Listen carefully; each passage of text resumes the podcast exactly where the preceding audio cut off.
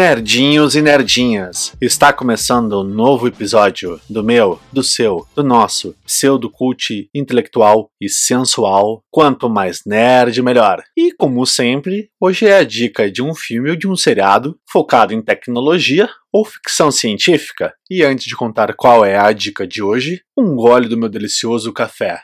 Nerdinhos e nerdinhas, a dica de hoje é o filme que mais uma vez está disponível na Netflix. Não recebemos nada deles para citar um nome, porém a plataforma oferece coisas muito boas, então é justo falar dela. O filme se chama Lucy. Não é a Lucy do Lucy in the Sky dos Beatles, mas é a Lucy, mais conhecida pela sedutora incomparável e bela, Scarlett Johansson. Esse filme é de 2014, ele é tido como ficção científica e tem em torno de uma hora e trinta. Ele é bem rápido. Começa a assistir, ele passa, ó, no estalar de dedos. Sobre o que se trata a produção. Como conseguiu acessar toda essa informação? Impulsos elétricos.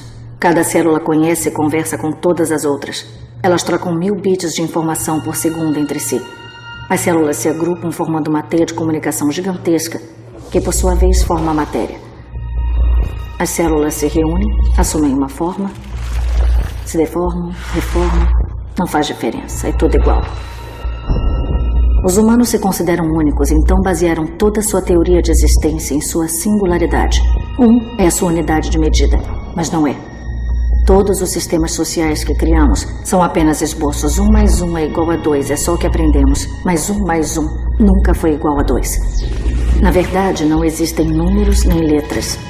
Codificamos nossa existência para reduzi-la ao tamanho do homem, para deixá-la compreensível. Criamos uma medida para podermos esquecer sua insondável escala. Mas se os humanos não são a unidade de medida e o mundo não é governado por leis matemáticas, o que governa tudo? Filme o carro correndo em uma estrada Acelere a velocidade da imagem infinitamente e o carro desaparece. Então, que prova temos de sua existência? O tempo da legitimidade é sua existência. O tempo é a única unidade real de medida. Ele é prova da existência da matéria. Sem o tempo, não existimos. A Lúcia é obrigada a contrabandear drogas dentro do estômago, mas o corpo da jovem acaba absorvendo as substâncias e ela passa a ter superpoderes, como telepatia, telecinésia, a ausência de dor e a capacidade de adquirir conhecimento instantaneamente. Fica tranquilo que não é um outro filme da Marvel sobre super-heróis. Para começar, eu vou citar um comentário de um apresentador e astrofísico bem famoso nos Estados Unidos, o Neil deGrasse Tyson, onde ele compara a história do planeta Terra com um calendário de um ano, sabendo que os humanos vão aparecer na superfície do planeta somente no último minuto do dia 31 de dezembro, e que, nas palavras dele, Jesus só vai aparecer nos últimos 5 segundos deste calendário. Somos muito novos nesse planeta. Os cientistas já afirmaram também que conhecemos em torno de 1% dos mares e, na melhor das hipóteses, 30% das formas de vida terrestres. Aí vem o questionamento, né, sobre sabe-se lá quantas partículas descobertas pouco se sabia há mais ou menos 100 anos. O filme começa com esse paradigma de um pensamento crítico sobre as formas evolucionárias e revolucionárias.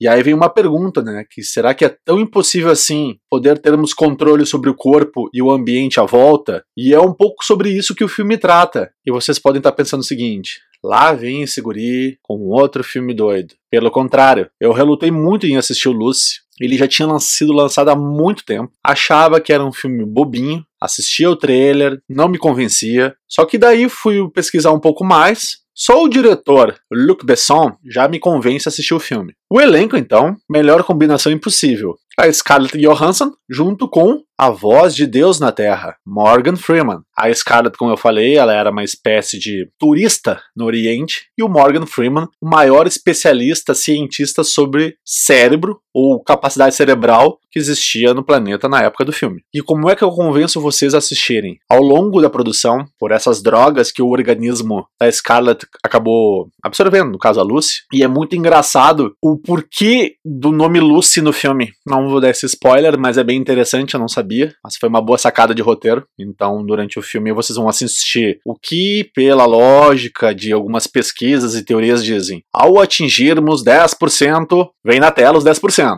E aí vão ter algumas cenas que vão esboçar o que seria a capacidade que o ser humano estaria desenvolvendo. Depois vai para 20, 35, 50, até chegarmos em algum momento no 100. Muitos podem dizer que o filme é pseudo-cult intelectual filosófico, Sim, tem boas pitadas de filosofia, muita física quântica. O roteiro foi muito elogiado por pessoas que trabalham com física quântica, porque as teorias que envolvem esses superpoderes, né, que foram despertos por essa droga, mostram diferentes momentos onde o ser humano poderia estar ascendendo a uma superinteligência e adquirindo essa superinteligência, indiretamente, superpoderes. Muitos podem concordar, outros podem discordar, Acredito que uma boa parte vai considerar interessante o que acontece no filme. Não vou dar spoilers, mas no final, a maneira como as coisas se resolvem é bem legal. Mas uma curiosidade que eu não tinha percebido. Vamos dizer assim, quando ela atinge o 100%, para não entregar o que vai acontecer,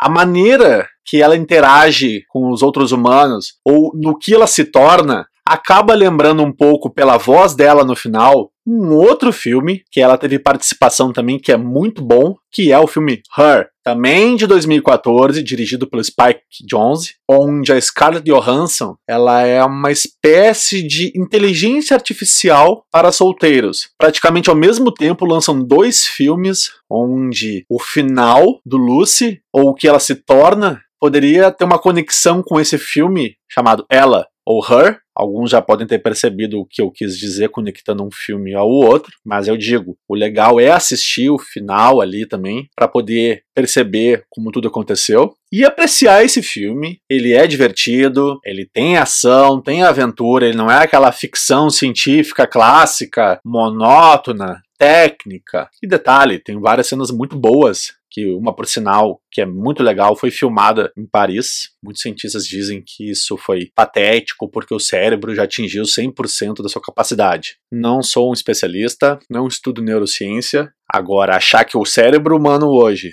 já atingiu 100% é uma conversa para um outro episódio. Nerdinhos e nerdinhas, deixo agora para vocês o nosso Instagram. Vocês podem acompanhar mais novidades e as dicas dos próximos episódios lá no arroba Podcast, que é um dos podcasts que faz parte do guarda-chuva da Nerd SA, que é a liga dos podcasts. E quem quer acompanhar as minhas publicações pessoais, como sempre eu deixo para o final. Eu sou o Felipe Valer, cineasta, publicitário e analista de dados, e o meu Instagram é Felipe ou Valer. E o mais importante, onde vocês podem escutar os episódios do Quanto Mais Nerd Melhor, sempre no Spotify e na iTunes. Vamos ficando por aqui. Quero agradecer aí a audiência e fiquem ligados. Em breve teremos mais episódios. Até a próxima.